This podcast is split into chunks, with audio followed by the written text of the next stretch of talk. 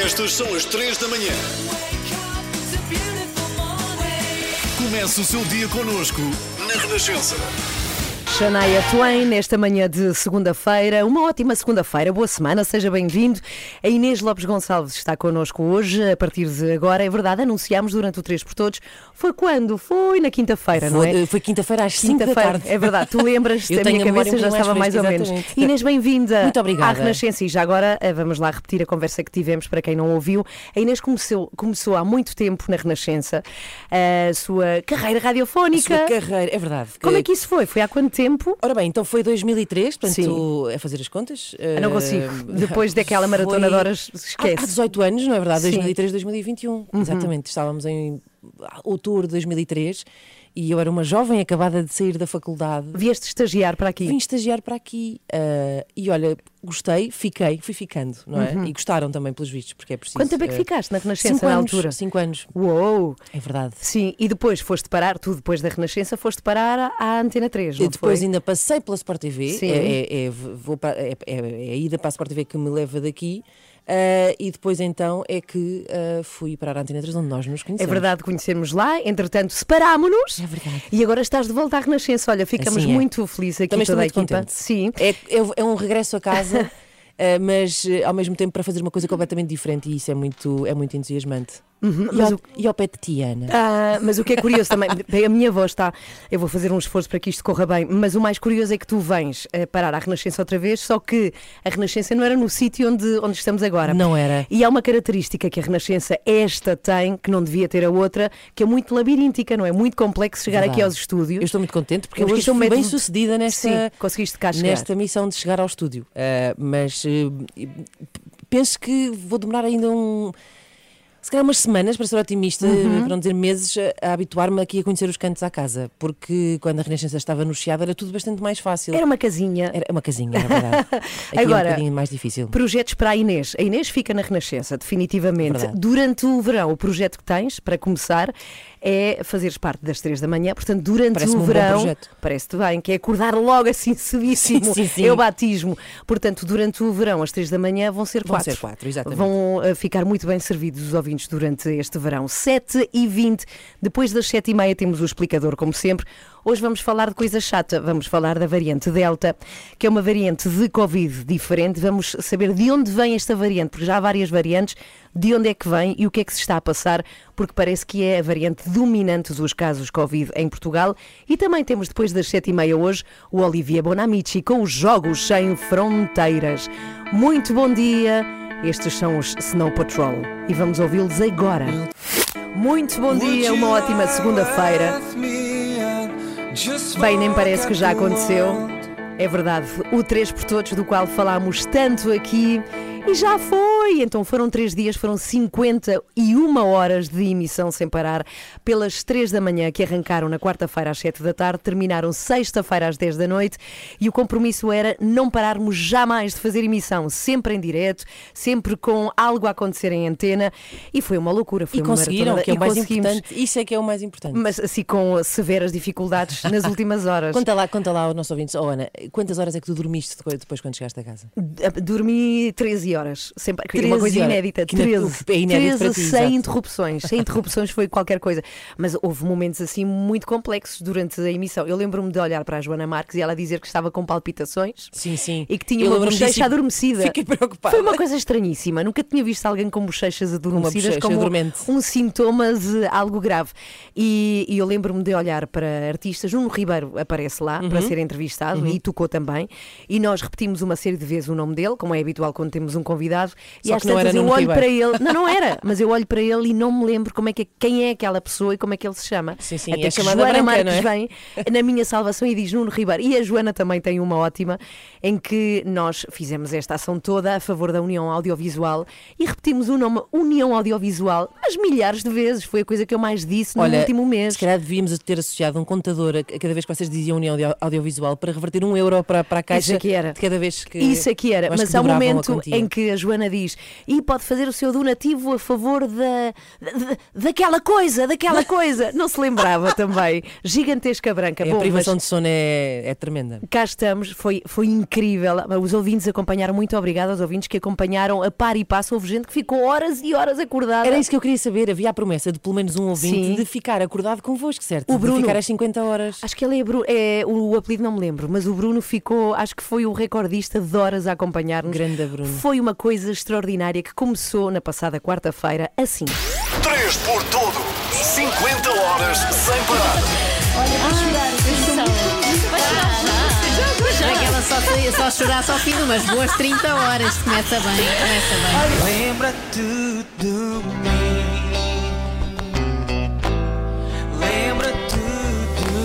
Obrigada por vocês nos emprestarem esta música, que é linda. Podem sempre contar connosco. Vocês são tão talentosos. Eu já chorei aqui no arranque desta emissão e devo dizer que este é o momento em que eu poderia voltar a chorar, porque eu adoro Paulo de Carvalho. O Agir também vai passar por cá neste dia. Sim, é verdade. Ele disse. Aliás, nós queremos uma pergunta tua ao Agir. Quem canta melhor, ele ou eu? Isso é uma super pergunta. Pois é. O que é que tu achas? Sei lá, ele está-me sempre a enterrar em cenas destas. Não te vais embora sem deixar um recado à União Audiovisual. Estamos todos juntos, estamos todos a fazer para que todos nós possamos ficar melhor. É muito bonito o que vocês estão a fazer e um grande abraço. Connosco, no 3 por Todos, Marisa Liz. Não sei se é de bater palmas ou não, é meio fora, né? Olá a todos. Vieste o melhor dia. Eu não queria ver isto no final, sabe? Gostei de vir com vocês quando vocês ainda conseguissem falar e dar uma entrevista normal. Marisa, tu tens já uma longa carreira, podemos dizer isso, com o Amor Eletro, antes disso, noutro projeto. Há sim músicas que ficaram na memória dessa altura. Nunca mais sei. Tens que saber, eu confiei em mim. Desculpa. Se há desilusão, tu sabes isso. Sei no teu coração. É um dueto. Ouve esta canção, dá-me a tua mão e confia em mim. Uau! Quando eu acordar-me com os sons noturnos, eu ligo-te às 4:30 e nós cantamos as duas. Obrigada por estarem juntos connosco, pela cultura. O que vocês estão a fazer é extraordinário. Deixa-me, a mim e a toda a gente que faz parte desta comunidade, emocionado.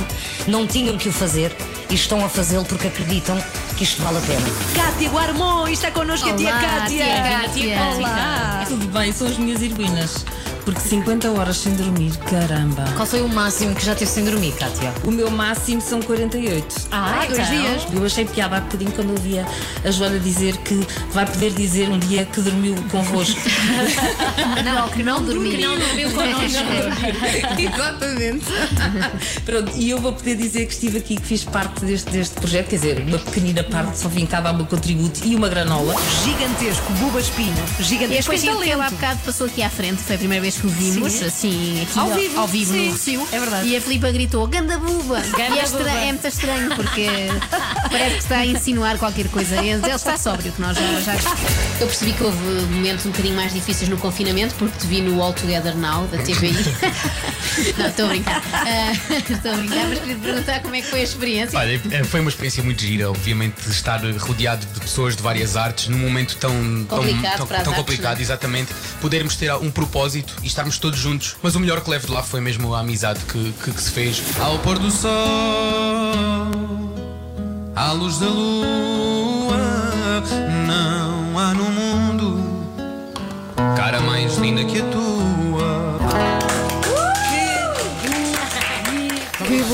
Que bonito e que grandes momentos. Já agora eu gostava muito de saber quem é que está agora ligado às 3 da manhã à Renascença e que acompanhou esta cavalgata de rádio gigantesca. E que gostava nos contem, muito. Por exemplo, qual foi o seu momento preferido, se é que tiveram um durante o 3 por Todos. Qual foi o teu, consegues eleger um momento preferido, Ana? Foi o final.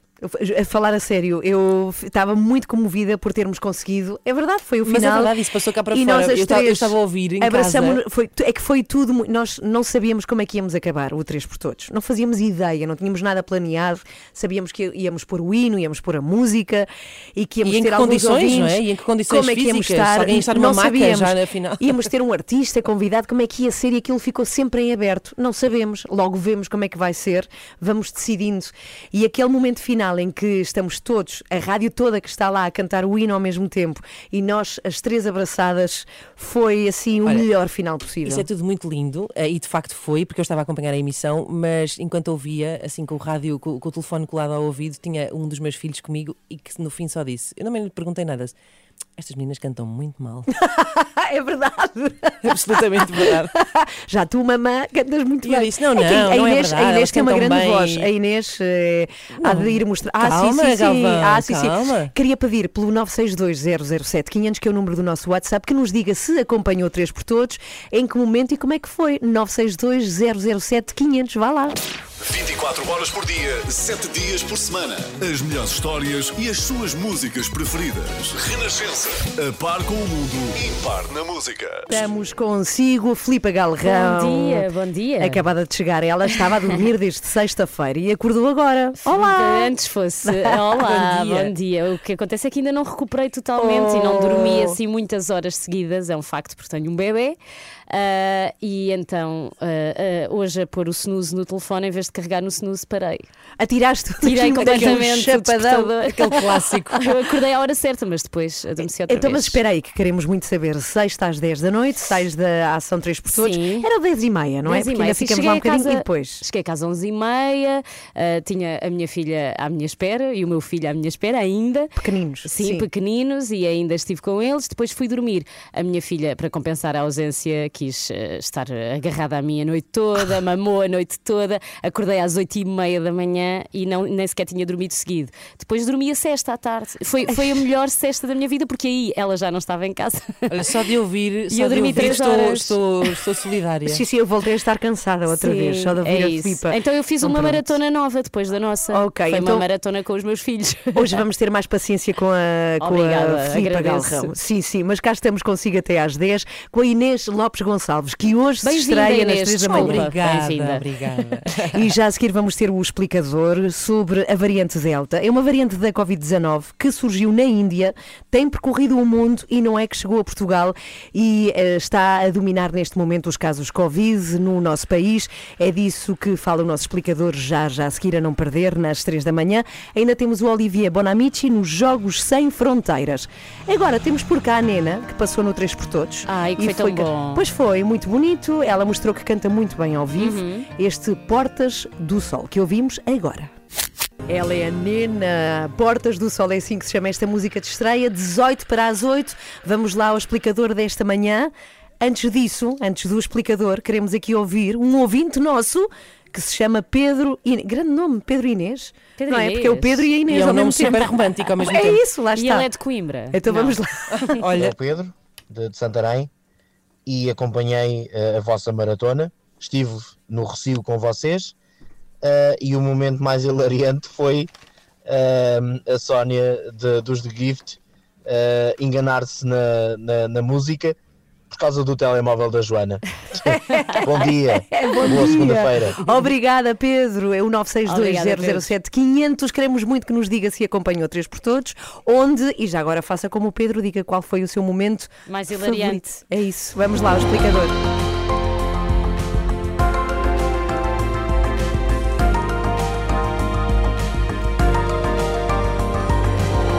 Nas últimas horas ficámos a saber que a variante Delta é já responsável por mais de metade dos casos de Covid-19 na região de Lisboa e Vale do Tejo. É sobre esta variante que surgiu na Índia de que falamos agora no nosso explicador. Ana Bela Góis, estamos a falar de uma variante mais transmissível do que todas as outras, não é? Sim. Se antes a variante britânica era considerada a rainha-mãe da transmissão, agora as previsões indicam que esta estirpe com origem na Índia pode tornar-se dominante em todo o mundo dentro de poucos meses. É uma variante, como disse, que se transmite mais facilmente.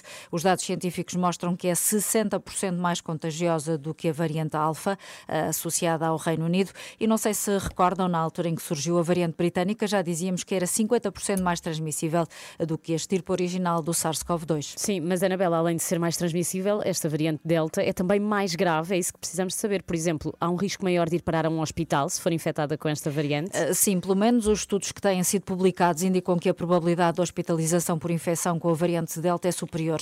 Ainda na semana passada saiu um estudo feito na Escócia, publicado na revista The Lancet, que revela que a variante indiana está associada a quase o dobro do risco de hospitalização comparativamente com a variante britânica. Mas a ideia que temos é que esta variante indiana é relativamente recente. Afinal, quando é que ela surgiu no mundo? Bem, ela foi identificada pela primeira vez na Índia no final do ano passado. Acho que depois disso todos nós nos recordamos da explosão de casos e da incapacidade do sistema de saúde indiano de dar resposta a doentes Covid. Mas o grande problema é que neste momento esta variante já se espalhou por mais de 70 países. 74, se quisermos ser mais precisos, e infelizmente Portugal está incluído. A própria Organização Mundial da Saúde já veio alertar que a variante Delta se está a tornar dominante a nível global, ainda por cima numa altura em que muitos países estão a aliviar restrições e a facilitar as viagens. Pois, e já vamos falar da situação de Portugal. Antes, e para que todos nós estejamos mais atentos, Ana Bela, quais são os sintomas associados à variante indiana? Esse é um ponto importante, porque os sintomas quase podem passar despercebidos. Se até agora falávamos muito de sintomas como dores no corpo, cansaço, febre, perda de olfato ou paladar, agora parece que aqueles que contraíram a variante Delta têm registado outro tipo de sintomas, mais ligeiros. Apenas dor de cabeça, dor de garganta, pingo no nariz, o que significa que muitas vezes pode ser confundido com uma mera constipação. Aliás, em alguns casos há quem tenha apenas um dos sintomas, dor de cabeça, por exemplo, daí que por vezes a pessoa infectada nem perceba o risco que pode representar para os outros. E apesar da vacinação, Ana Bela, estar a avançar a bom ritmo, não há garantia de proteção total, é isso? Não há, mas até agora a vacina tem demonstrado-se que é eficaz até nos casos da variante Delta. Mesmo quando a pessoa é infectada, tem um risco menor de desenvolver doença grave e ter de ser internada.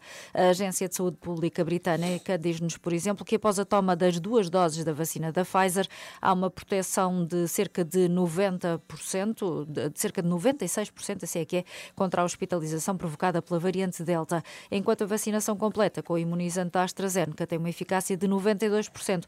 Já agora, outro estudo revelou que se tomarmos apenas uma dose das vacinas da Pfizer ou da AstraZeneca, aí a proteção baixa para 33%, o que é normal. Já na variante britânica, por exemplo, uma única dose dá uma proteção de cerca de 50%. E qual é a prevalência atual da variante indiana em Portugal? Os números são preocupantes. Não sei se recordam, lá em Portugal esta variante foi identificada pela primeira vez no final de abril. Nessa altura os casos ainda se contavam pelos dedos. Agora, menos de 2 meses depois, esta variante já é responsável por 60% dos casos da região de Lisboa e Vale do Tejo e continua a aumentar. No norte do país a prevalência é inferior a 15%, mas de acordo com dados do Instituto Nacional de Ricardo Jorge, é provável que nas próximas semanas estes números aumentem e que a variante se alastre ao resto do país. E foi também precisamente por esse aumento de casos na região de Lisboa que o governo português decidiu tomar medidas. Sim, neste fim de semana que terminou, o governo proibiu a circulação de e para a área metropolitana de Lisboa para impedir que a situação que se vive nesta região se alastre ao resto do país. Resta saber se a medida é para continuar. Na próxima quinta-feira o Conselho de Ministros volta a reunir-se e se Lisboa e Vale do Tejo continuar com mais de 240 casos por 100 mil habitantes, dá um passo atrás no desconfinamento e, portanto, mais medidas restritivas vão ser anunciadas. Obrigada, Ana Bela Góis. Foi o explicador desta segunda-feira. Está sempre tudo. Os explicadores todos estão no site da Renascença, em rr.sapo.pt. E aí vamos nós para os Jogos Sem Fronteiras. Com Olivier Bonamici. Olivier, olá. Bom dia. Sabem que nós recebemos uma mensagem quando estávamos no 3x Todos que dizia: finalmente estou a ver o Olivier. Ah, assim, pois ao vivo e a cores. E vale bem a pena. Super feio ao vivo. E qual é o tema para hoje, Inês? Ora bem, Olivier Bonamici vai hoje, vai falar-nos sobre a Rússia, que hoje vai jogar no Euro 2020, que está a decorrer, contra a Finlândia. E vamos falar não só de futebol, mas também, também da forma como o presidente russo, Vladimir Putin, usa o desporto como forma de promover o país. Este fim de semana, a minha namorada perguntou-me, Olivier, o que andas a ler? Respondi, ando a ler um livro sobre a geopolítica do desporto russo. Respondeu ela. E ela deixou. Uau. Ela deixou o Olivier. Foi a última vez que falava. Ela adormeceu a seguir. Uau, que tema leve! És um homem leve na vida. Mas respondi. Mas jantar fora, nada. Segunda-feira, entrevista à Renascença ao Jogos Sem Fronteiras. E não deixa de ser fascinante a questão da geopolítica do desporto russo, porque, olhando bem, entre 2010 e 2020, a Rússia é o país do mundo a ter organizado mais eventos desportivos mundiais de atletismo, de hóquei no gelo, grandes prémios de Fórmula 1, Jogos Olímpicos em 2014 em Sochi e, finalmente, o Mundial de Futebol em 2018. E o que é interessante é que a marca Vladimir Putin é um enorme trunfo na Rússia, e quando digo a marca é porque não é qualquer presidente que tem chávenas ou t-shirts com a sua foto à venda, como é o caso em Moscou, até Marcelo não tem isso em Portugal. Mas o que é interessante, no caso do desporto, é que o corpo de Putin também é um meio de comunicação. Putin é forte, musculado. Há aquelas imagens dele em cavalo, bem sabemos, não é? Exatamente, e ele não é assim tão jovem como isso, hein? Ele tem 68 anos, pratica hóquei, natação, musculação, sambo, que é uma arte marcial russa. Samba pode ser também, imagina. Samba ao contrário, pensava que era um samba diferente. É isso, e é cintura negra de judo, ou seja, a imagem dele não é a do clichê dos russos, do russo obeso e alcoólico. E além disso, Putin beneficia do apoio de uma grande parte da imprensa do seu país. A imagem que é um pouco surreal, esta agência que se chama Sputnik, que publicou recentemente artigos do tipo: o yoga, mais um desporto para o nosso presidente. O presidente marca. Mas eu não sei quando é que ele tem tempo para gerir um país. Sim. Não consigo entender. E aliás, um antigo conselheiro de Putin confessa no tal livro que a estratégia russa, achei isso interessante, foi baseada nos códigos americanos. Ou seja, o conselheiro, aliás, diz o seguinte: Putin tem que ter a imagem que vemos em Hollywood de um herói salvador. O mundo olha para Hollywood, ele irá olhar por Putin. É impressionante. E de facto, o Putin sempre disse: se não tivesse havido o desporto, eu teria caído na violência e no álcool. E, na prática, hoje em dia, 40% dos russos fazem desporto, eram apenas 20% em 2000, e verifique-se na Rússia, em paralelo, uma diminuição do caso de alcoolismo. Mas, e para terminar, isto achei inacreditável, Putin, neste livro, através dos seus conselheiros, diz que se inspira sempre do desporto para fragilizar os seus adversários políticos. E dois exemplos. Em 2007, Nicolas Sarkozy, na altura presidente francês, aparece bêbado numa conferência de imprensa. Só que há um problema. Ele aparece bêbado. Parece bêbado, mas ele não bebe. Então o que é que acontece? Sarkozy, dizem ele, os conselheiros de Putin, dizem, Sarkozy tem um defeito. É um homem super nervoso. Super nervoso. Então Sarkozy e Putin falam, e Sarkozy diz: ó Vladimir, temos que falar. Eu gosto que seja assim. Ó Vladimir. Chega cá, escuta aqui. Temos que falar da Chechênia, dos direitos humanos. E Vladimir Putin diz o seguinte: sim, claro, Nicolás, claro. Estás a ver o teu país como é pequenino? Olha. E estás a ver o meu como é grande? Estás a ver? Então, se tu continuas a me falar com este tom, te garanto uma coisa, eu esmago-te.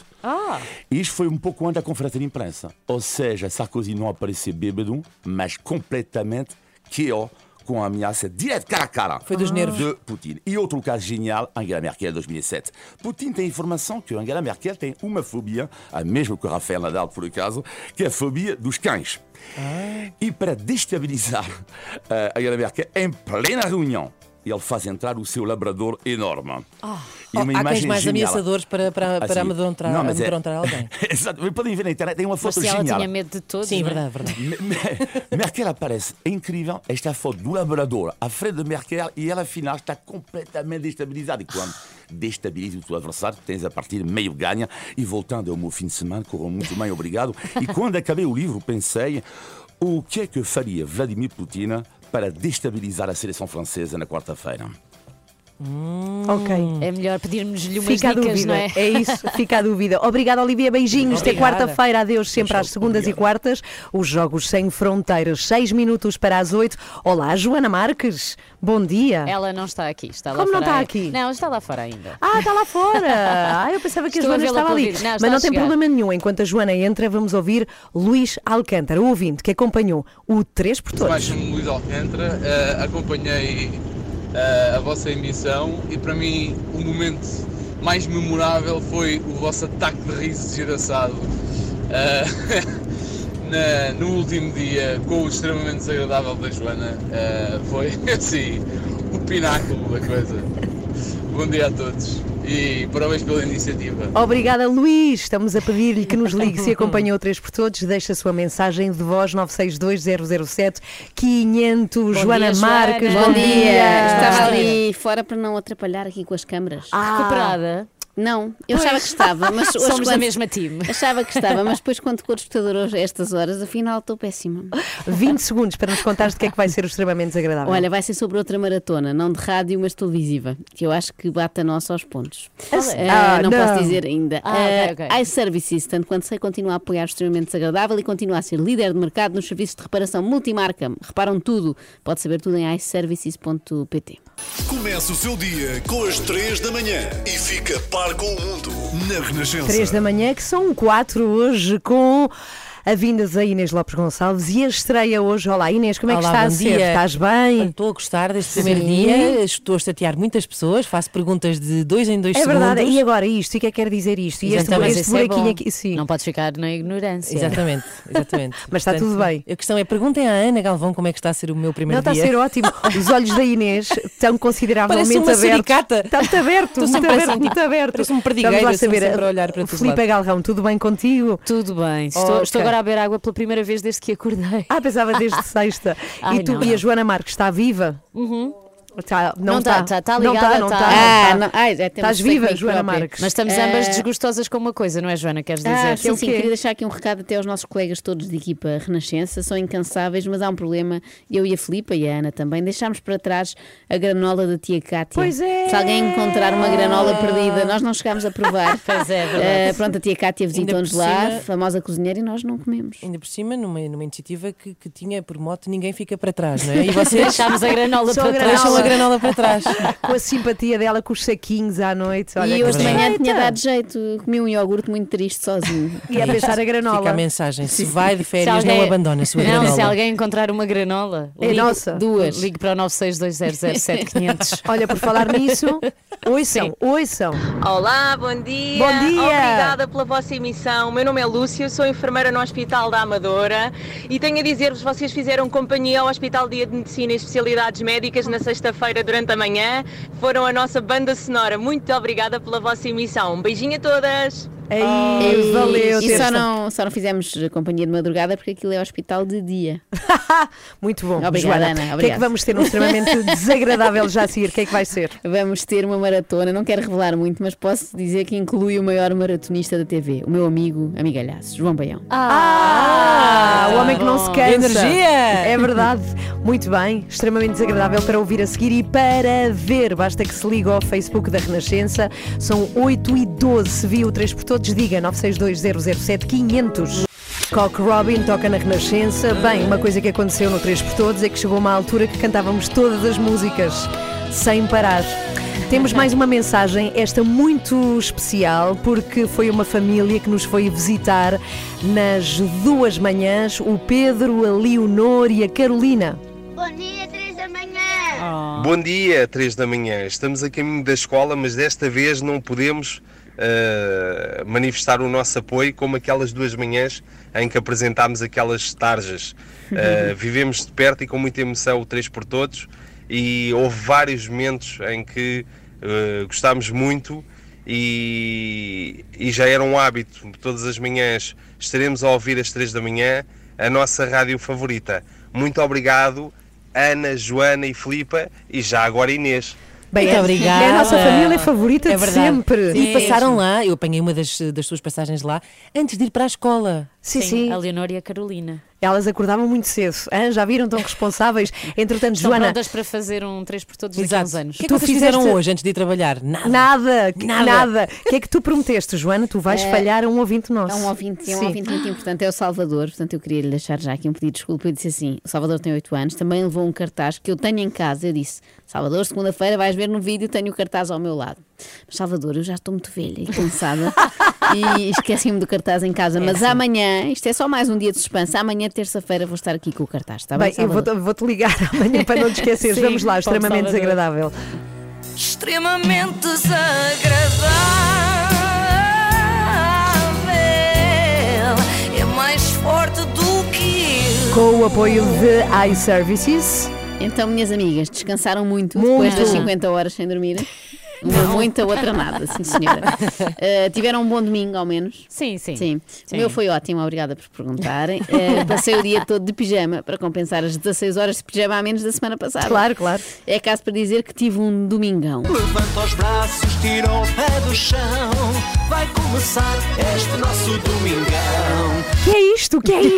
Eu vou explicar. Isto serve para relativizarmos um pouco o nosso feito da semana passada, que alguns exageradamente consideraram heroico. Calma, não foi nada especial. Foram só 2 dias inteiros consecutivos sem dormir, ou seja, rotina normal de um estudante de Erasmus. Quanto muito, devem dar-nos os parabéns porque nós conseguimos isso sem beber álcool. Pelo menos eu. A Ana estava de facto um bocado alterada demais. Não falas por elas. Não achas nada. Eu agora acho que penso nisso. A Ana tinha alguns sintomas diferentes dos nossos. Uma leve kombucha andou ali, de certeza. A verdade é que ontem dei por mim de pijama, lá está, a ver o domingão na SIC e pensei, isto sim, é uma maratona. É mais fácil estar 50 horas sem dormir do que fazer 5 horas aquilo, como o meu amigo João Baião. Reparem na velocidade a que este homem debita a informação. Verdade, domingão é uma festa. Bem-vindos ao Lá Portugal. Bem-vindos ao primeiro aniversário, a grande festa do domingão. Parabéns a toda a equipe. Os DNA perceberam o ADN da nossa festa, da nossa alegria. Fizeram esta canção. Obrigado aos DNA que vão voltar ao nosso palco. Ora, como é que estão? Hoje vamos ter uma grande festa, surpresa, porque há um ano começávamos esta grande aventura, esta viagem que se tem revelado muito divertida, muito alegre e um grande, grande prazer estar aqui todos os domingos para fazer a festa. É verdade, montámos um palco aqui no parque de estacionamento da SIC. Não sei se repararam que há palavras que ele não acaba. Ele poupa. Há sílabas finais que... Ele é verdade. Não há tempo a perder.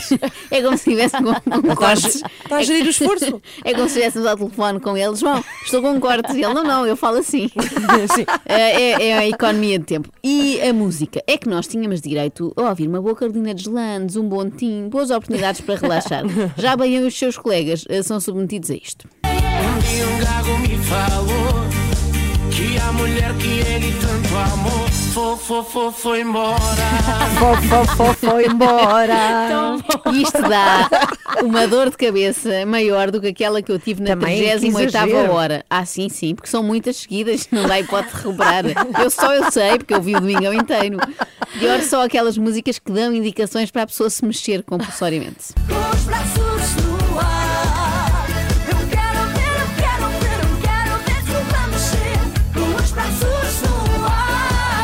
Mas porquê tanta repetição de sílabas? Fó, su. Há uma grande linhagem de canções destas, não é? Desde o follow da líder até o põe a mão na cabecinha, passo para a esquerda, passo para a direita. Isto é gente que, em vez de fazer uma letra para a música, descreve só a coreografia. São músicas antidemocráticas. Eu defendo a liberdade de cada um dançar como bem entender. Bem, mas não podemos falar do domingão sem falar do seu grande bastião, que é o caminhão. Para de falar de coisas com ão. E porque é que eu falei a rimar? Boa pergunta. Porque é assim que eles costumam falar. Boa tarde, querido. Cá estamos nós cheios de alegria. Ano depois, em Almada, foi a estreia do nosso primeiro domingão.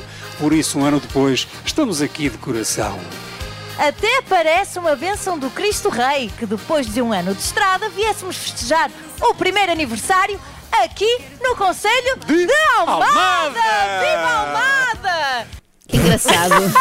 Que engraçado. O guionista deste programa é um aluno da 4ª classe. É boa ideia, escreve-me assim. Estava eu presa no trânsito da Ponte 25 de Abril, quando de repente o domingão arranca sem a apresentadora do palco móvel e caiu o camisolão. E o rei da música popular portuguesa inicia o primeiro programa precisamente com a música que vai cantar agora. É o Pimba Pimba. E Manuel, Pimba Pimba nisso. Dê cá a minha camisolinha. Obrigado. Vamos a isso. A todos, bem-aja!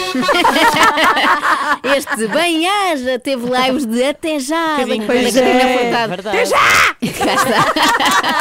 Eu acho que já é mais da Ana Galvão do que da Catarina Portado. Já se apropriou, exato. São expressões que não combinam com o tom em que são gritadas. Vamos a isso. A todos, bem-aja! Mas que caminhão é este, afinal?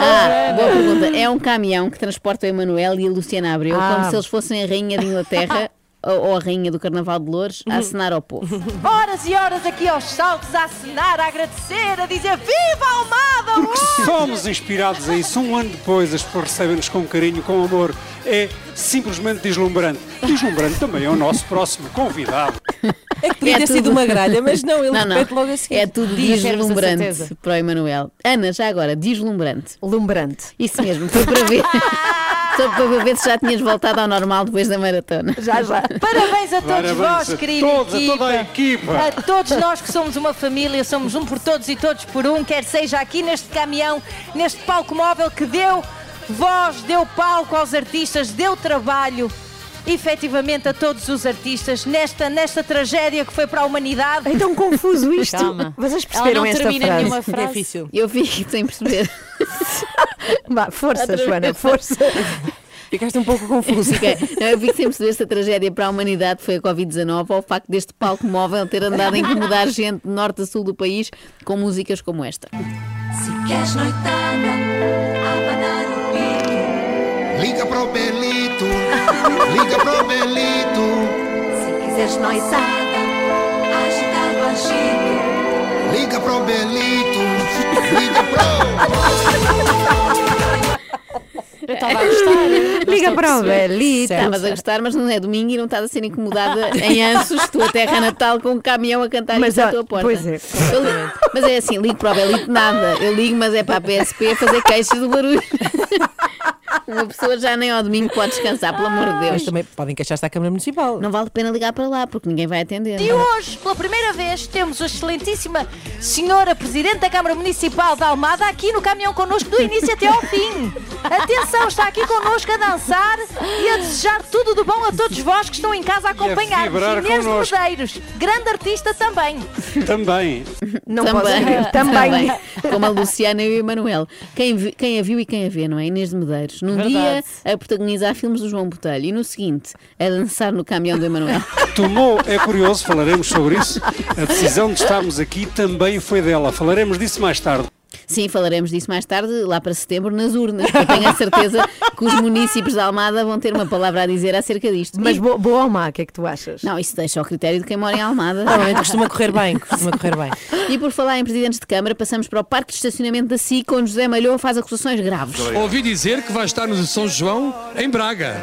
Não, já não vou estar porque o senhor presidente de Braga e toda a sua variação não me quer lá porque eu estou prejudicial para o espetáculo. Porque certamente as pessoas querem dançar, porque as minhas músicas é para dançar, e ele quer ver as pessoas sentadas.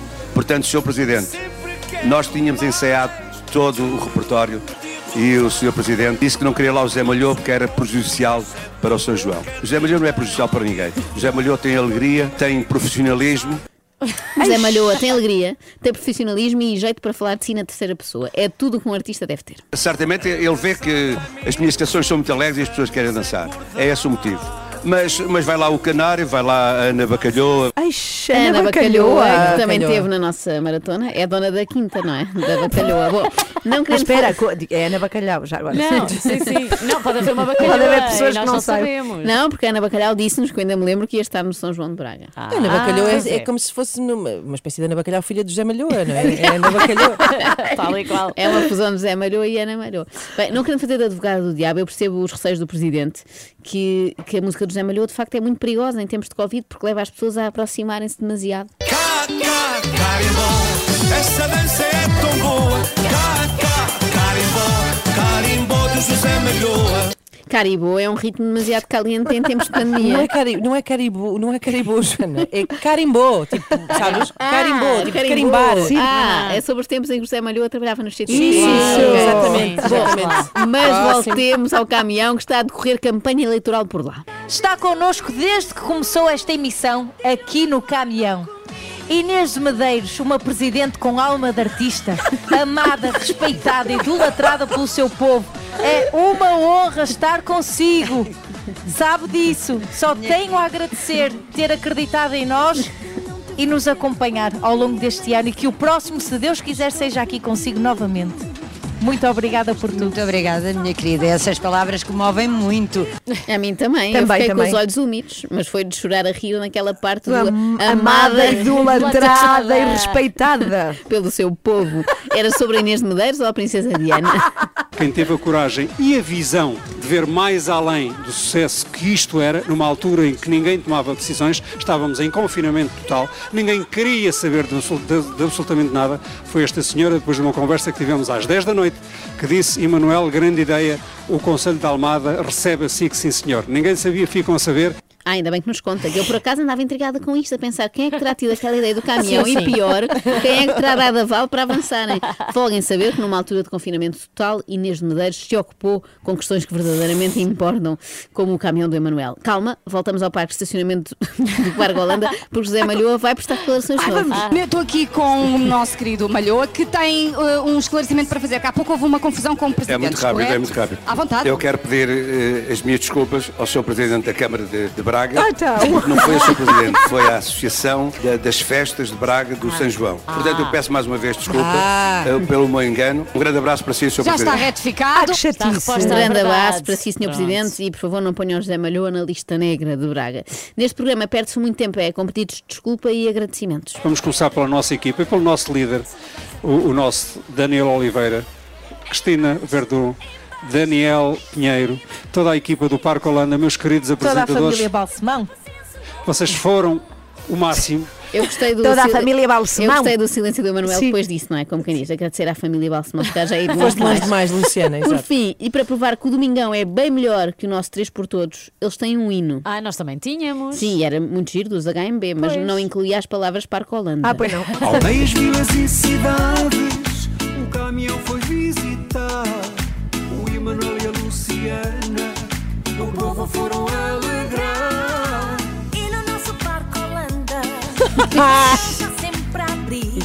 Lá está. Temos de saber reconhecer a derrota. A maratona deles é muito mais exigente do que a nossa. E foi melhor. É, muito melhor. Extremamente desagradável.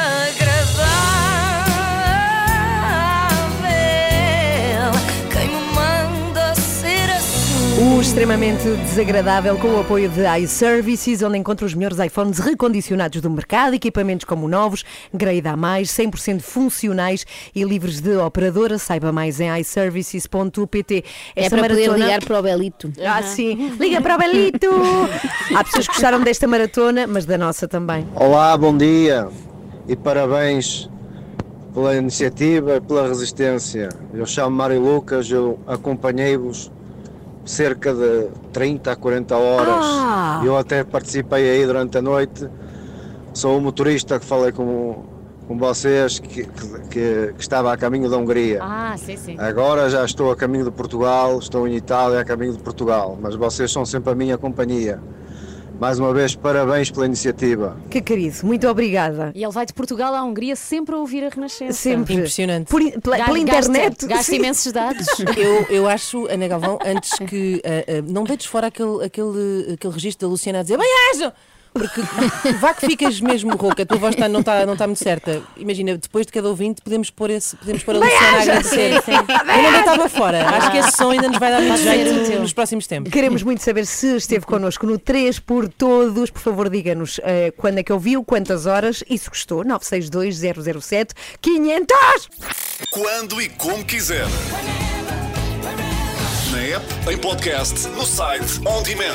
Renascença, a par com o mundo, impar na música. Hoje começa uma nova fase de algo muito importante para o país, que tem a ver com o registro de milhares de terrenos em Portugal que estão por identificar. Aliás, se nós viajarmos, vamos perceber que há imensos terrenos, não é? E todos têm donos. O problema é saber de quem são, porque muitas vezes há herdeiros que já não vivem naquela zona, não conseguimos identificar, há pessoas que já faleceram, e isto é um problema na hora de os limpar e na prevenção de incêndios. Portanto, esta nova fase do processo de registro é muito importante e é dela que vamos falar já a seguir com a Secretária de Estado da Justiça, Ana Bela Pedroso, que vai estar connosco aqui na Renascença já a seguir. Vamos perceber como é que este registro se vai proceder, como é que vai ser feito. É já a seguir aqui na Renascença. Fernando Daniel toca na Renascença. Estamos a 20 para as 9. Como dizia há pouco, começa hoje uma nova fase do processo que tem como objetivo registar os milhões de terrenos que estão por identificar em todo o país. É um cadastro simplificado, iniciativa que foi lançada depois dos trágicos incêndios de 2017. Para sabermos mais sobre este processo, temos agora em direto a Secretária de Estado da Justiça, Ana Bela Pedroso, a quem saúdo. Muito bom dia, Ana Bela. Bom dia. Olá, bom dia. Está a ouvir-nos? Ah, não, por acaso não está a ouvir-nos agora ainda, Ana Bela Góis, mas se calhar podes ir explicando o que é que se passa aqui com este processo todo. Sim, hoje é alargado este cadastro simplificado com a abertura de mais balcões únicos do prédio, que é a tal plataforma onde os proprietários se podem registar. É uma plataforma que já está a funcionar há quase 4 anos. Até agora funcionou apenas em 10 municípios e nesse tempo permitiu o registro de metade dos terrenos destes 10 municípios, o que representa um grande avanço face ao que existia. Mas vamos então tentar perceber em que situação é que nos encontramos. Muito bom dia, Sra. Secretária de Estado. Bem, vamos ver se a temos ainda. Não a temos ainda, a Ana Bela Góis. E embora seja aqui um processo muito importante, até porque, como estava a dizer, se nós viajarmos pelo país, vemos milhares de terrenos em Portugal, todos têm dono, é impressionante a quantidade de terrenos que têm proprietário e há sítios onde é muito complexo identificar a quem pertencem, porque muitas vezes era de alguém que faleceu, deixou-o aos filhos, os filhos já não vivem na terra, não se percebe bem de quem é que é e depois no momento de monitorizar a quem pertencem e quem é que tem que limpar esses terrenos na prevenção de incêndios, todo um processo bastante complexo. Portanto, este processo de cadastro torna-se imperativo para a prevenção, sobretudo de incêndios, e daí ser tão importante perceber como é que este cadastro vai acontecer. E já agora de lembrar que esta nova fase deste processo, que tem como objetivo registar estes terrenos que estão em todo o país, começa hoje e daí ser tão importante termos connosco a Secretária de Estado da Justiça, Ana Bela Pedroso, que está com dificuldades. Ah, já temos. Ana Bela Pedroso estava com dificuldades de falar connosco, mas parece que já cá está. Ana Bela Pedroso, bom dia. Muito bom dia. Bom dia. Minhas desculpas. Não faz mal, bem-vinda. Não tem problema. Bem-vinda à Renascença. Secretária de Estado. Muito obrigada. Eu queria perguntar-lhe, antes de falarmos do alargamento deste projeto do Balcão Único, queria falar sobre os resultados obtidos até agora. É que este cadastro simplificado e o Balcão Único do prédio, que é a plataforma onde os proprietários podem registar, já tem quase 4 anos. Funcionou apenas em 10 municípios e desse tempo permitiu o registro de metade dos terrenos desses 10 municípios. Embora seja um grande avanço face ao que existia, parece um ritmo muito lento, não? Visto e dito assim é verdade, mas somente para explicar, de facto nós em final de 2017 e como sabe, apesar do projeto ter começado antes dos grandes incêndios que tivemos em 2017, mas foi durante e depois dos incêndios que o projeto teve maior força, nós tivemos praticamente 1 ano, exatamente como disse, em que preparámos o piloto e fizemos os tais 50% da globalidade daquele território, que era bastante vasto. Mas o que acontece é que depois disso tivemos um período de 1 ano em que tivemos em preparação a nova lei da expansão, portanto o projeto foi considerado de facto um sucesso também pela Assembleia da República e o hiato que tivemos foi basicamente também o hiato de preparação da lei da expansão.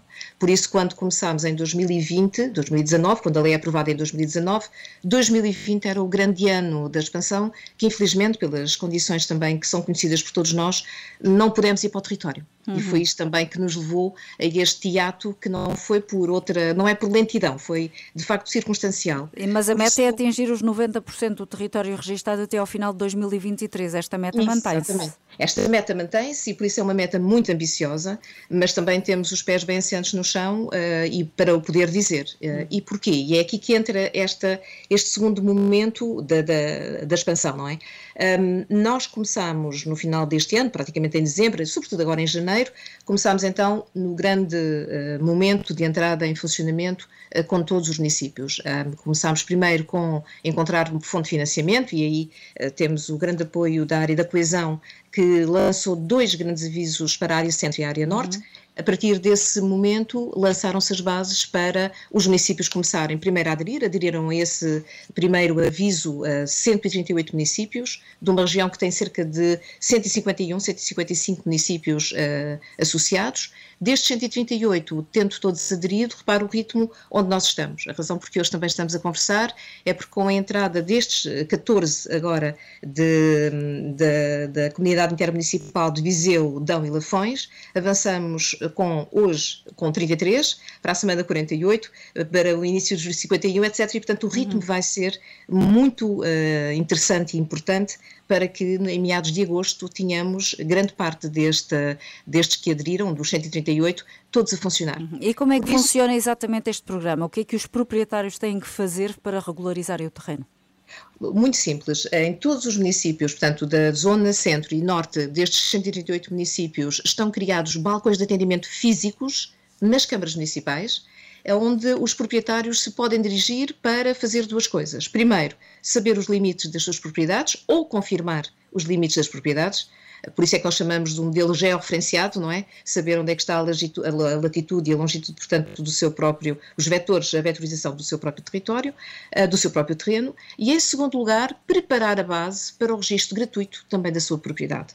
E, portanto, essa componente que junta pela primeira vez georreferenciar e registar é algo que nunca tinha sido feito antes e, sobretudo, numa zona que nem sabia que cadastro é que tinha. Sim, não se sabia quem era o proprietário, nem o tamanho da propriedade. Quando um dia as 8 milhões de matrizes que estão por identificar estiverem identificadas, para que é que serve essa informação?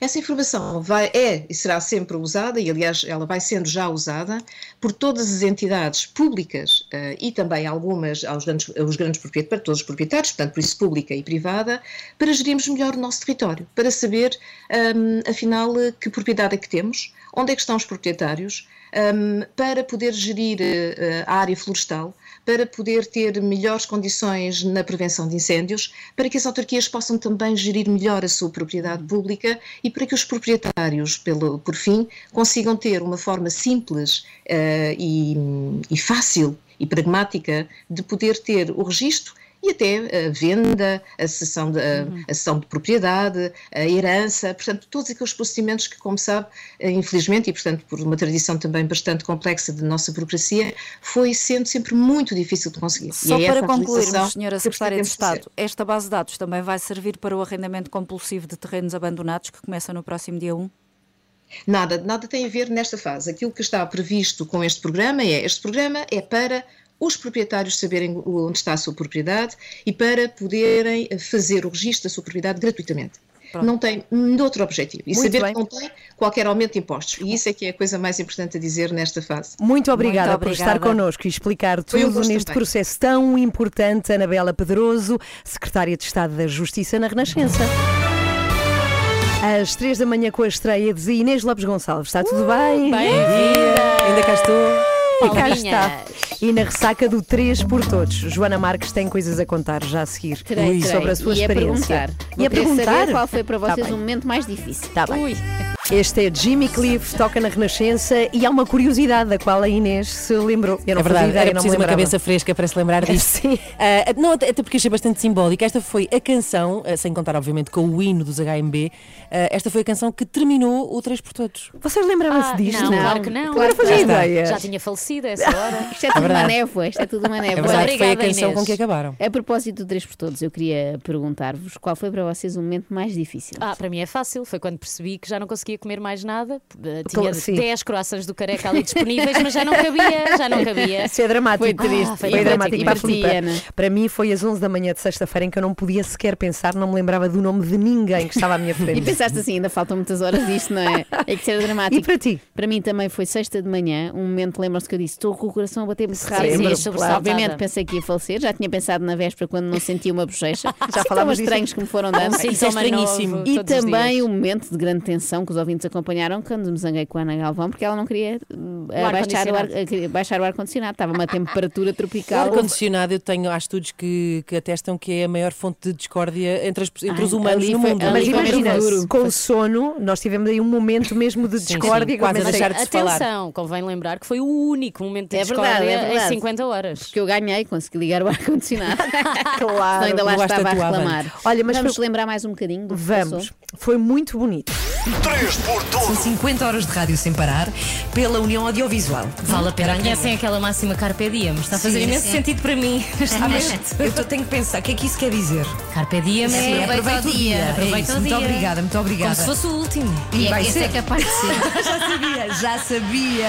Está a acontecer uma coisa incrível que temos que contar aqui na rádio. Ai, temos mesmo. Aliás, que o Renato nos vem contar agora neste momento. Olá, Leonor, bom dia. Bom dia. Tudo bem? Sim. O que é que estás aqui a fazer? Conta-me lá. A apoiar as 3 da manhã. Não é só a apoiar, tu trouxeste um cartaz grande, não é? Maior que tu, pelo menos, que diz o quê?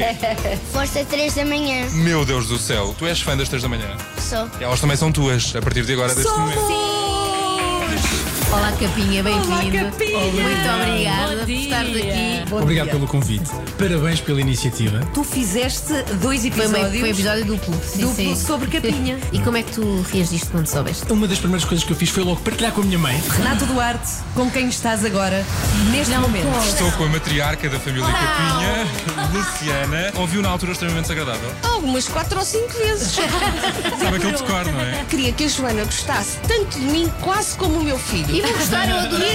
Vim trazer um calendáriozinho para cada uma de vocês. Eu acho que encontramos a nossa mãe. A família é perfeita. É a minha mãe que me perdoa, mas esta é a mãe mais querida que eu já vi. Agora já percebemos tudo, Capinha. Agora sim, temos connosco a Bárbara Tinoco, o João Gaspar a acompanhar. Muito bom dia a todas as pessoas que nos estão a ouvir. És tão querida. És tão querida, Bárbara. Olha, tenho só uma questão. É mesmo verdade? Vocês estão mesmo aqui 50 horas ou tipo... Não, é verdade. Não, é mesmo verdade. E é tão descabido como parece. Então, Bárbara, não achas que é por uma boa causa, Bárbara? Eu acho que é uma ótima... Se há algum motivo para estar 50 horas acordado, pode ser este. Há alguma coisa que vocês aprenderam até agora? Sim. Eu aprendi que, em conjunto, tudo é mais fácil. Foste agradável. Fui a fazer isto sozinhas. Já tínhamos desistido. Já. É verdade que o nosso compromisso é para com os nossos ouvintes, é para com os artistas, a União Audiovisual, mas é para umas com as outras também. Ou seja, eu não vos posso falhar e vocês também não podem. Foi por isso que quando fui tomar banho só pensava, eu tenho que voltar, elas estão lá sozinhas. Ora bem, já que temos então o Ciro, eu tenho que começar por dizer que é um prazer conhecer-te. Deixa-me aproveitar para agradecer tudo o que vocês estão a fazer pela comunidade da cultura e pela música, porque é muito importante. E eu fico mesmo contente por poder dar uma contributo a esta causa. Ciro, acompanhado por André Gravata, agora vamos ouvir Acordar, que está mais que na hora, não é? Não, nós podemos dormir. Eu tinha dito que não vos deixava dormir, portanto não falem nesse verbo, está bem? Está bem. Aliás, eu hoje dormi pouco mais que vocês, só com a excitação de partilhar o programa convosco. Sério? Eram 4 da manhã, estava na janela a fumar um cigarro e a ver 2 gatos à briga na rua. Só para não dormir, é só para vocês verem a minha vida, não é? Carolina dos Landes. Carolina dos Landes, bem-vinda. Tem um orgulho enorme fazer parte disto. Acho-vos assim incríveis. Eu acho que é muito fácil em alturas de crise falarmos e escrevermos sobre as coisas, mas dar o corpo ao manifesto acaba sempre por ser um bocadinho mais difícil, e falo até por mim, às vezes somos um bocadinho hipócritas nisso, não é? Vamos sempre até ao ponto do esforço que nos é confortável. E em nome de todos e em nome da cultura, acho que vos devemos mesmo um obrigado gigante. E espero que agora, cada vez que se faça excursões aqui, alguém diga: um dia em 2021 3 mulheres ficaram 50 horas sem dormir, 3 mártires. Acorde com as 3 da manhã, na Renascença, das 7 às 10. Cá estamos consigo, manhã de segunda-feira, muito bom dia. Hoje é a estreia da Inês Lopes Gonçalves, connosco, aqui nas 3 da manhã, que somos 4, na verdade. Sim, estás bem? Estou tudo muito bem, muito obrigada. E não é que depois desta maratona de horas, do 3 por todos, temos, e não é o resultado final, que ainda contamos em juntar mais, mas temos um valor até agora acumulado dos donativos para o 3 por Todos e para a União Audiovisual. Joana Marques, com notícias de última hora. Qual é o valor? Posso dizer? Podes. 25.000 euros. Recordo que no domingo tínhamos ficado, no domingo não, na sexta-feira tínhamos ficado nos 15.000 quando terminou a maratona. Portanto, muito obrigada. No fim de semana, obrigada. Bem, obrigada. E não é o valor final, porque ainda temos os leilões a acontecer. Muita coisa em leilão ainda. Queres que te recorde o quê? Sim, por favor. Olha, por exemplo, a camisola da seleção, autografada por todos os jogadores, inclusive é Cristiano Ronaldo, está nos 310 euros, e ainda tem mais 4 dias em leilão. A camisola do Benfica também autografada. Os livros. Quanto é que está o Benfica? A do Benfica. Sim, a do Benfica. Quanto é que está o Benfica? Está a 240 euros. Podes licitar ainda, Ana Galvão. O teu livro que tu ofereceste de Game of Thrones está a 130 euros. Olha. Os 6 livros autografados de Ricardo Araújo Pereira nos 305 euros, por exemplo. O colete de Marisa Liz, usado na primeira tour da Amor Eletro. Qual é o próximo a acabar? Qual é que está perto do fim? O que está próximo do fim, 3, 2... Eu penso que são os livros do Ricardo. Têm mais um dia, estão a 305 euros.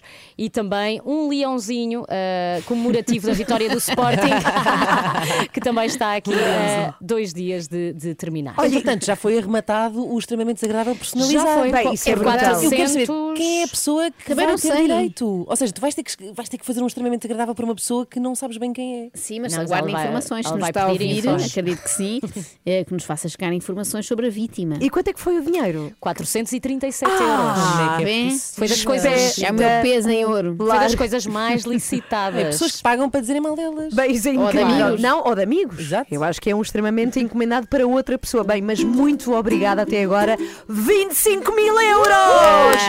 A União Audiovisual. Já olha, ficava sem dormir outra vez. Assim valeu a pena estar 51 horas sem dormir e a fazer rádio. Sim, senhora, muito obrigada. 9h17. Quem é que estava a cantar aqui? Era a Inês. Era a Inês Lopes Gonçalves. Calúnias da mentira. Inês, que bom, agora finalmente temos alguém que canta bem. Mas na equipa. É. Olha que nós descobrimos durante o 3x Todos que tu, Filipa. Mas eu é só Onda Choque. Tu cantas muito bem. Sim, sim, fez um dueto com a Marisa. Bem afinado. Eu sabes que eu pertenci aos Onda Choque. Também. Não, é mentira. É que toda a gente pertenceu, não é? Ela mente muito, a Inês. Nós temos que estar sempre. Sim, eu tenho esse problema. Eu não vos avisei para isso, mas eu sou mentirosa com compulsivo. Ainda bem que falaram. Esse foi um dos meus momentos preferidos do 3x Todos, o dueto com Marisa Liz, mas houve outros e certamente vocês também tiveram, já me vão dizer. Eu quero relembrar aquilo que para mim foram os melhores momentos do 3x Todos. Para já, ontem estive a assistir ao direto do último dia, filmadas 24/24 horas. Neste caso sobre 50. E é incrível porque era um autêntico Big Brother, minhas amigas. Os nossos alongamentos, as idas à máquina do café, eu a comer compulsivamente, obviamente. Aliás, esse foi o meu momento favorito. Aquela comida toda disponível e de graça. Bem, ver a Joana a fazer jumping jacks na aula de ginástica também foi incrível. Aconselho toda a gente a recordar esse momento. E depois termos os artistas todos alinhados connosco pela causa. E quando digo artistas, não é só da música, mas do teatro, da televisão, da bola, da cozinha, da costura e até da osteopatia. Foi incrível. Os ouvintes. Os ouvintes que lá passaram. Era o Alfaiate, claro que sim. Era o Paulo Batista, que até nos levou uma camisa. Sim. Aliás, os presentes inusitados que recebemos: canecas, um creme que dizia levanta o bumbum. Houve de tudo. De facto, parece que foi um sonho. Foi mesmo. Os ouvintes que por lá passaram e os milhares, mesmo milhares de mensagens de força e motivação. Eu nunca li tanto a palavra guerreira na minha vida. Fiquei a sentir que éramos todas uma espécie de Wonder Woman. E para vocês, qual foi o melhor momento, Joana? O fim, gostei muito quando disseram acabou, já podes ir. E gostei também de um momento muito sui generis numa madrugada em que uma amiga minha de longa data, que eu não vejo há muitos anos, a Margarida, minha amiga da escola, sim, Margarida, me ligou e eu senti-me aquelas pessoas velhas, que é o que estou, que reencontram amigos da escola. Era o ponto de encontro em rádio. Exatamente, mas foi emocionante. E deu-me ali força. É que nós precisávamos assim de pequenos momentos para nos dar força para as horas que faltavam. Eram esses miminhos, despertei, sim. Ana, e para ti, muito rápido. Foi o final, a música, claro. o hino cantado pelas três. Eu fora de ritmo completamente. Vocês super bem e eu fora completo. Mas aquele final que foi completamente improvisado, nada estava preparado. Aquilo foi para mim o momento mais bonito. E ter o Paulo Batista, o Alfaiate, a cozer meias também foi um bom momento. Eu filmei esse momento. Olha aí, Filipa, tu falaste na ginástica. Cozeu umas meias. Eu levei meias e uma agulha. Isto foi uma amálgama de bons momentos. Filipa, falaste em ginástica e devo recordar a forma como a Ana Galvão faz um agachamento. Eu estava com medo. Põe-se de coca. Eu estava com medo que ela partisse um joelho. Juro. Então, põe-se de cócoras e depois o que é que acontece? Fica lá embaixo no agachamento completo. Okay. Elas só me diziam assim, não é preciso tanto. Paga um bilhete só de ida para o agachamento. Olha, mas foi muito bonito. Foram 51 horas, muito duras, sobretudo no fim, mas valeu a pena. Valeu muito a pena. Incrível.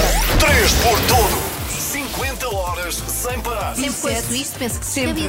Quem vai fazer? Não, e depois apercebo que somos nós. A Inês Castelo Branco está connosco aqui, agora. Olá, Inês. Olá, Inês. Trouxe-nos pastéis de nata. Que querida. Obrigada. Deixa-me só dizer-vos que eu sou vossa fã e eu sou extremamente desagradável religiosamente. Obrigada. Ela nunca falou de ti. Não, mas eu estou sempre com medo. Estás sempre à espera. Pode acontecer. Eu até não gosto assim de fazer amizade. Já vou ficar amiga para sempre por causa dos pastéis de nata e depois vou-me sentir mal no dia em que tiver de acontecer. Não, mas eu tenho fair play. Pronto, obrigada. Sou altamente gozável também. O Miguel Tovar é oficialmente a pessoa que mais sabe tudo sobre todos os desportistas, não é? Tu és um bocadinho como, às vezes, o crítico discográfico, que sabe imenso sobre música, mas não toca uma flauta. Tu és bom em algum desporto? Jogar a bola. És um bom futebolista? Não, lá está. Não. Eu vou prestar aqui num golfe. Num golfe? Não. Natação, pai. Natação, já é bom. Temos perguntas para vocês. Vocês têm que adivinhar de quem estamos a falar. Foi apresentadora do primeiro programa sobre informática na TVI. Fez depois casting para o programa Caça ao Tesouro, da SIC, e não ficou porque a pessoa que ia andar no helicóptero, diziam, era fisicamente muito parecida com ela. Da Sónia Santos. menos parecida com a Catarina Furtado. Diziam que sim. Eu acho que sim. Repararam também como a Sónia fez suspense zero disto, não é? A Sónia fez suspense zero. Sónia Sanches. Sim. Fiquei surpreendida com o pé. Olha, não chegava lá. Temos um ouvinte especial, Marta. Eu gostava muito de falares com ele porque veio de propósito de Santarém e não só isso, como fez uma camisola oficial do Três Pastores. É o Pedro. Olá, Pedro. Assim que foi anunciada a emissão 50 horas, eu comecei a fazer a t-shirt, mandei fazer a t-shirt. Está mais do que impecável. Para vocês assinarem. Ah, é verdade, vocês têm que assinar. Vocês têm que assinar. Não é para leiloar, é só para o Pedro depois levar para casa. Recordação. Uma recordação vossa. O logotipo da Renascença à frente e agora por trás, três por todos. Bem, espetacular. Isso é o teu jantar número 15. Outra vez? Não, peraí. Estás sempre a julgar o que eu... Há uma coisa que eu aprendi. Tem muito invejo da Filipa. A Filipa é aquelas pessoas que comem tudo e não engordam. Eu jamais a vou convidar à minha casa para jantar. Nem nada. Ela come, não tem fundo. Ela não tem fundo. Não tem. Não tem, não. Eu não tenho comida em casa. Desde que entramos cá, que ela de hora a hora está sempre numa refeição que eu já nem sei qual é. Ela há bocado ao lanche comeu o mesmo que eu comia ao almoço, uma massa com brócolis. Isso é muito estranho. Estava ótimo. Isto é um momento histórico por duas razões. Não só porque estamos em simultâneo na RFM e na Renascença convosco. Quando a Ana Galvão disse que íamos estar em direto com o Wi-Fi, a Joana Marques disse: gosto muito. E foi extremamente agradável da parte da Joana Marques. Gosto muito do Wi-Fi. Era isso. E deste programa em particular, não é?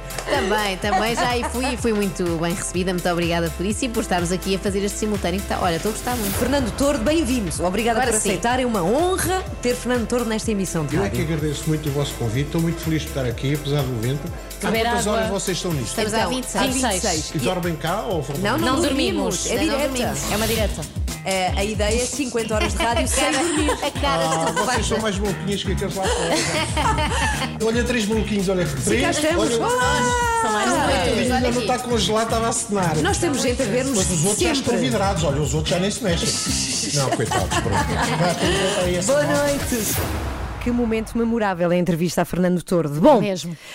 E também é sempre memorável o momento em que temos Henrique Monteiro connosco aqui nas 3 da manhã. Bom dia, sempre à segunda e sexta. Bom dia. Olá, Henrique. Bom dia. Acabou há pouco mais de 3 horas a proibição de circulação de e para a área metropolitana de Lisboa. E Ana Bela Góis, é precisamente por aí que vamos começar a conversar com o Henrique. Sim, Henrique, 2 dias e meio de restrições no perímetro dos 18 concelhos da área metropolitana de Lisboa parecem suficientes para travar o que está a acontecer nesta região do país? Se queres que te diga, não me parecem nem suficientes, parecem-me completamente despropositados. Quer dizer, porque não há controle nenhum. Eu devo dizer que eu ontem entrei em Lisboa às 4 da tarde, vindo pela A1, e não encontrei ninguém que me perguntasse de onde é que eu vinha, para onde é que eu ia, o que é que eu estava a fazer. Por acaso tinha mais que justificação, que eu vinha voltar para casa...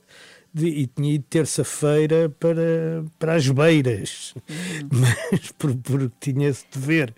Depois ninguém perguntou, mas além de mim, devo dizer que também uma filha minha entrou, saiu. Uma pessoa pode ir à Costa da Caparica, porque era na área metropolitana de Lisboa, pode ir de Setúbal até à Ericeira, mas depois da Ericeira já não pode ir ali à Praia de Santa Cruz, que são 10 km acima. Quer dizer, eu acho que isto não faz absolutamente sentido nenhum. E não é assim que se vai travar, porque é um fim de semana. Está bem, quer dizer, pode-se dizer assim, à noite há menos gente, não sei, não me parece uma medida eficaz. Quer dizer, se fosse uma coisa a sério, mas também é impossível isolar Lisboa dos concelhos limítrofes, porque há ali concelhos, como por exemplo do Oeiras, em que é praticamente a mesma rua, não é? É quase impossível. Mas o Oeiras faz parte da área metropolitana de Lisboa. Não, mas depois da área metropolitana de Lisboa começar a isolar, isola-se onde? Bem, se fossem Cascais... Agora, quando chega a Mafra, que já é um concelho quase rural, tem uma parte urbana, Loures também tem uma parte rural, quer dizer, esta divisão não foi feita para conter pandemias, a divisão administrativa. E por isso, a divisão administrativa depois não tem efeito nenhum. E hoje está toda a gente a ir para o norte e a vir para o sul, e naturalmente, se o vírus Delta já é... grandemente maioritário entre as infecções ou os contágios da grande Lisboa, vai passar para o país todo. Claro. A GNR, a propósito dessas infrações e de fiscalização, a GNR diz que detectou 210 infrações às regras. A PSP, que fiscalizou o aeroporto, os terminais de comboios e autocarros, diz que registrou pouquíssimas irregularidades, foram residuais. Parece que os portugueses cumprem todas as regras, dito assim, não é? Pois, dito assim, parece. E eu acho que, no geral, acho que há boa vontade para as cumprir. Não estou a dizer que sejam todos um bando de como é que se diz? De marginais, prevaricadores. Não é nada disso. Mas repara, podia-se vir de caminhoneta, podia-se vir de comboio, podia-se vir de avião, pelos vistos podia-se vir de carro, porque eu também vim, podia-se vir de qualquer maneira, porque ninguém nos perguntava nada. Assim é natural que haja poucos prevaricadores, pois. Porque mesmo que haja, não se dá por eles.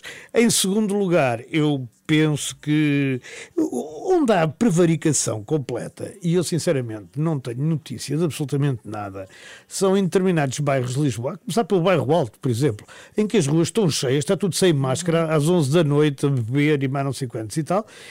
Sinceramente, eu vejo ali muito pouco. Mais valia apostar aí, não é? Na fiscalização e na testagem, não é? Obrigar as pessoas a fazerem teste antes de entrarem no bairro. Na testagem, na fiscalização, nos pontos onde a gente sabe que existe concentração de bares, de gente, de tudo isso, não é? Nós temos essa experiência já do Sporting, já da final da Liga dos Campeões no Porto, de outros acontecimentos, do arraial da Iniciativa Liberal, que também foi uma ideia muito inteligente que eles tiveram. Isto é irónico, como é óbvio, e portanto, como já sabemos como as coisas são, podemos atuar sobre elas. Agora, atuar sobre coisas que a gente não faz a menor ideia de qual é o significado. Aliás, há um artigo do Miguel Poiares Maduro, que eu acho que resume bem a situação. Se eu souber que era a Lisboa, será o presidente. Porque houve aquela troca de bolas entre Costa e Marcelo sobre recuar ou não recuar. Depois vieram dizer os dois que estavam em sintonia. Eu também escrevi que há músicas de Stockhausen que têm mais sintonia do que aquela sintonia do Costa. Olha, belíssima figura, é com isso que ficamos, Henrique, e esperamos por ti na próxima sexta-feira. Boa semana. Obrigado. Beijinhos, adeus. Pegue no telemóvel e descarrega a aplicação da Renascença. Agora estamos consigo em todo lado. Estamos, sim senhora, e estivemos na quarta, quinta e sexta num estúdio em Lisboa, no Rossio, sem parar, com 51 horas de emissão. Pareceu um só dia. E foi espetacular. Sim, vocês não tiveram... mais longo. Foi mais completo. Não tiveram assim... Parece-vos que passou a correr ou que demorou muito tempo? Não, a correr. A completo. Correr, agora que olhamos para trás, a correr. Houve momentos em que pensei que estava a demorar muito, mas agora a correr, sim. Sim, é verdade, mas vocês não tinham a noção de que eram 5 da tarde e parecia uma da manhã. Sim, sempre se era tocada. Assim uma espécie de tapete de horas que não se percebia muito bem quando é que eram. Eu pequeno almoço às 3 da manhã. Está explicado. Às 6 da tarde. Bem, mas tudo aconteceu pela União Audiovisual e para juntar donativos para ajudar os artistas que estiveram tanto tempo e estão ainda sem trabalhar, e hoje recebemos excelentes notícias do montante até agora junto através de donativos, que é quanto, Joana Marques? Sou sempre eu a responsável. Claro. Então cá vai, são 25.000 euros. Não podes dizer isso assim, tens que dizer. Pois é. 5.000 euros!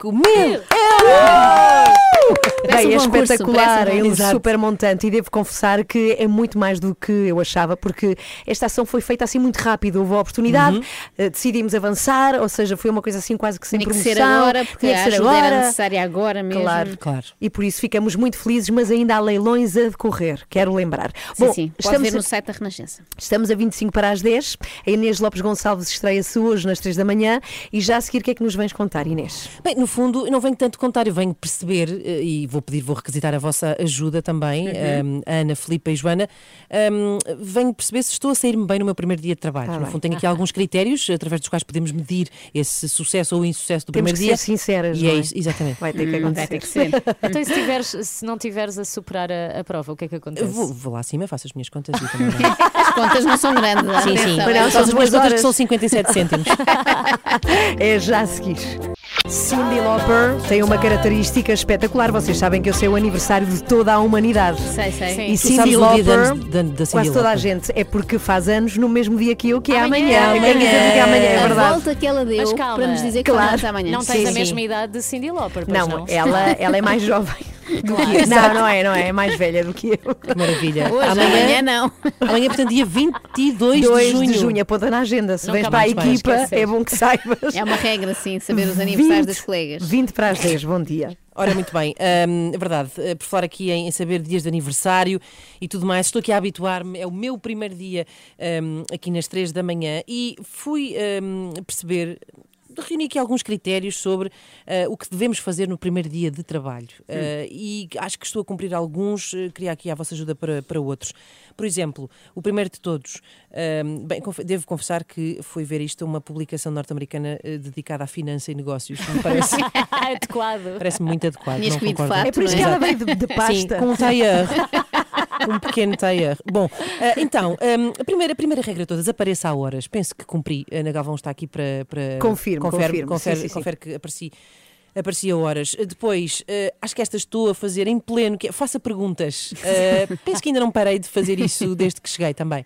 Ana Galvão pode... Ana já nem fala. Demasiado. Podes fazer menos. Ao combinado. Esta, relaxe e sorria. Sim, acho que sim. Se bem que ao mesmo tempo que sorrimos, também não estamos a relaxar aqui estes músculos, portanto tenho que fazer uma ou outra, não sei bem. Sim, tens que escolher.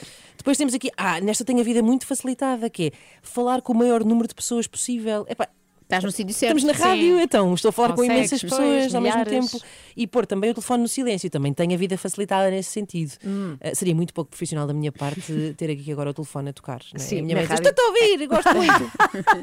Até porque aposto que a minha mãe não me está a ouvir, não quer saber de mim para nada. Ora bem,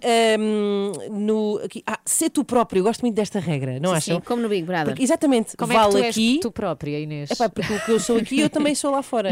No fundo é isso. Eu acho que esta regra vale para primeiros dias de trabalho e para reality shows também. É sempre sermos nós próprios. Aqui o que vale é que não é 24 sobre 24. Exato. Já foi. E temos aqui a última, finalmente. Esta parece-me de todo a mais importante. Qual é? Que é não recuses o almoço com os teus colegas. Portanto, o que eu quero saber é qual de vocês as três é que me vai levar a almoçar. Então é a Filipa. Obviamente a Filipa comida com ela. Não. Aqui não fala do almoço oferecido pelos colegas. Olha, Inês, isso pode acontecer, vamos combinar. Agora, um conselho. Pode acontecer, claro. Um conselho, porque chegaste agora. Ela vai cascar em mim. Nunca caias nesta coisa de pagares tu o almoço à Filipa, porque ela come 4 pratos principais e 2 sobremesas. É que eu ficas avisada. Traz o crédito. Eu também não lhe fico muito atrás. Também. Choquei, Inês. Sim, mais ou menos, só porque a Filipa é aquela esbelta figura e pronto. Então, e tu não és uma esbelta figura? É para médio. Isto é rádio, podes dizer que sim, Inês. Sim, sou alta, tenho 1,80 m e sou um modelo dinamarquês. Está bem, mas olha, até agora está tudo bem. Por isto as regras todas, estás muito bem. Não queremos acrescentar nada, não? Não, acho que está bom assim. Está ótimo, está ótimo. 17 para as 10, bom dia. Esta música. Olha, vamos cantar. Uma pergunta, vocês não tiveram este refrão na cabeça sempre? Aliás, adormeci a minha filha com isto. Deixa-me dizer à Filipa e à Joana que no final da emissão, quando vocês cantaram, um dos meus filhos estava a ouvir comigo e disse assim: estas meninas cantam muito mal. Ai, foi tão bonito isto.